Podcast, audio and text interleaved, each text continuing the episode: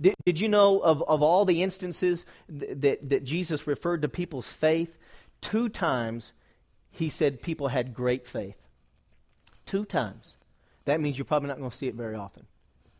And it's not the luck of the draw or by sovereign choice who gets great faith and who gets little faith. But there's just a few people that will say, God, I want all of you that there is, and I trust you with all of my heart. I lean not unto my own understandings. In all my ways I acknowledge you, and you will direct my paths. That is a person who has come to the place of great faith. But there's two places where Jesus said someone had great faith. Um, it was the Syrophoenician woman and the Roman centurion whose, whose servant was sick unto death. And it's interesting, the two things that they had in common was that they were releasing their faith on behalf of someone else. They were, it wasn't for themselves. They were releasing their faith for someone else. Okay? Now, two times he said someone had great faith. The thing they had in common was they were both releasing their faith on behalf and for the benefit of someone else. Okay? See, a person who has faith knows that God has their back. I don't have to deal with me first. Now, you need to deal with you before the crisis. And then when the crisis comes, then you don't have to think about yourself. Now, that has to be taught because you would not do that naturally. But you're getting what you need to get through the crisis. Amen? And so you've got to, before the crisis, you don't wait till it starts sprinkling before you start building the ark. God warned Noah 100 years. What do you think if Noah would have waited for 75 years before, or 25 years before the flood, um, and then said, well, you know what, I better start doing something? Do you think he'd get it built on time? No. It would not have gotten built on time. You know, you don't wait till it starts raining to start building your ark. Now, you know, there's mercy, and uh, and God is uh, is all powerful, and He can He can throw you out a, a, two by six board. You know what I'm saying? And you just hang on, hanging on that two by six board. You know, that's supposed to have been on the side of the ship. You know what I'm saying? And He can save you and get you through something. But it's so much nicer being inside the ark. Amen. But you need to prepare yourself before any crisis comes in your life, then you can be in the mindset, in the place to help someone else. And that's a person with great faith. People of great faith have no concern or thought for their own needs, they're only concerned for the needs of others. Okay? So, two times he said someone had great faith. The thing they had in common was they were both releasing their faith for the benefit uh, of another. All right? Now, four times Jesus said that someone had little faith. And they were his disciples. They were his disciples. All right? They should have known better. And, and let me tell you this Jesus spoke this to me in Colombia. He said, I never rebuke someone who should not have known better. You know, you don't get on to your kids when they do something wrong if they didn't know better. When you get on to them is when they did know better, when they should have known better you know, but they thought that maybe they caught you in a different mood where they can get away with something. You know what I'm saying? I don't know if your kids like that, but mine, mine can be that way, you know. Kids are kids. You know what I'm saying? But you never, Jesus never corrected someone who should not have known better. Now, he might, correction is not a bad word either. We think of getting corrected as getting in trouble. No, it's getting helped. It means they cared enough for me to tell me, to, to take time out of their life to fix my stupid. That's what correction means. Quit viewing correction as being in trouble. That's the reason why people miss harvest, because they don't receive correction. Now, a person has to qualify to bring correction in my life, not just any, you know, Tom, Dick, and Harry, you know, that, that has something to say to me, you know, that has an opinion. Everybody's going to have an opinion, you know. I mean, how's, you, how's that working for your life? You know what I'm saying? Everybody has opinions, but no, you got to be able to, you have to identify the people in your life that you will respect enough to listen to what they have to say. You know, it should be your spouse, maybe a person or two in your family, and not a lot of them. Maybe nobody in your family. I mean, I'm just saying the truth. The Bible says there is a friend that sticks closer than a brother. There are some things thicker than blood. It's the blood of Jesus. Amen. And that's what unites us in Christ. Amen. There might be a brother or sister in Christ that you could pour your heart out to and trust with your life that you couldn't with your mama or your brother, your biological brother or sister. You may not be able to tell them much. You could go out and have a nice lunch with them, but you just kind of keep it keep it simple. You know what I'm talking about? So there's a few people, and you have to identify who those people are so that when the correction comes, you'll know whether or not to listen to it. Because everybody's got an opinion. And then you got to know my life. You think you know all about me, so you're going to tell me how to fix it. You don't even know my life. Come on. Don't come to me with your pearls of wisdom. Amen. You know, to, to, to, you don't have to receive from everybody, but you do have to identify who those people are. And if you've got those people identified, he's not going to have some unknown stranger come up to you on the street, some strange prophet, and come tell you something. No, it's going to be from that person or persons, few of them. You got to have a. You don't need a lot of friends. You need just a few good friends just a few good friends that understand you. That when they speak to you, they know enough about your life to know whether or not their pearl of wisdom applies or not. See what I'm saying? And so we miss out on harvest. Why? Because we're, we don't receive correction well. We're not teachable. We think we know it all already. Look with me in Proverbs 10. I was saying we need to be prepared before any crisis arises.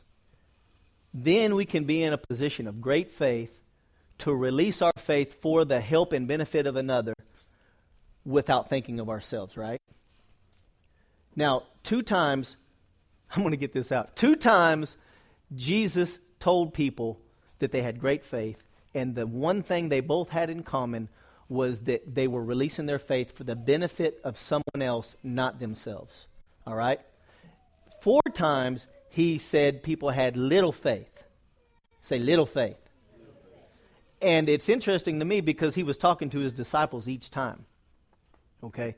Um, four times he said his disciples had little faith and, and rebuked them, corrected them, uh, and saying, Wherefore didst thou doubt? Why haven't you been listening to what I've been saying? Or have you been listening to me? You should have been listening to me. Where did you doubt? Because I don't know where it could be on my part because I told you. So you need to tell me. It's why God said to Adam, Adam, where art thou? And God says to his disciples, Wherefore didst thou doubt? It's because it ain't on my part, it's on yours. You should have known better because I know I told you. and, and so, uh, what's interesting to me is that their faith was for themselves. All four things, the, the four occasions he said to his disciples they had little faith, the one thing they had in common is that it was for the benefit and the safety of themselves. Now, does that mean it's wrong to pray for yourself? No. It's when you pray for yourself. That's where the problem lies. The time to pray for yourself is not in the middle of the storm. The time to pray for yourself is before you get on the boat. When there's not a cloud in the sky and it's not this desperate cry Lord Jesus, save us, we perish. No, it's Lord, I thank you. You're my God, and your arm's not too short that it cannot save. I don't know what I'm going to encounter today, but you do, and greater is he that's in me than he that's within the world, and no weapon formed against me shall prosper. Father, I thank you. You keepeth and preserve my soul in life, Lord. You're my God, and I love you for it. Thank you, Jesus. And then you go get on that boat and you remember his word, let us pass to the other side, and that's where your faith is at, and you're not going to budge off of that. So when this, he didn't say the storm wouldn't come. The storm came. And Jesus will know some storms are coming in the place he tells you to go. I used to didn't know why, but I do now because he don't want us to be pansies. Simple as that. He don't want us to be in little spiritual wimps that never have any troubles, never have any trials. A person who never has troubles, a person who never has trials, that's not a sign of great faith. They're in a place where their faith can never be revealed. If they have any even. How did he know those two people had great faith? Because they was in a crisis and, he, and how they acted in the crisis.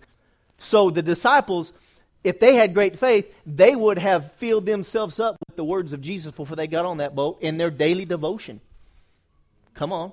At the hour of prayer. Come on. What were they doing there? You know, what were you doing during the hour of prayer? Did you miss prayer? no. Well, then what was you doing? Because where's your faith? Where's your faith?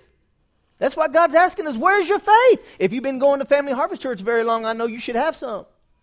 It's not going to be on the same level as it, it maybe as someone else, but you should have some.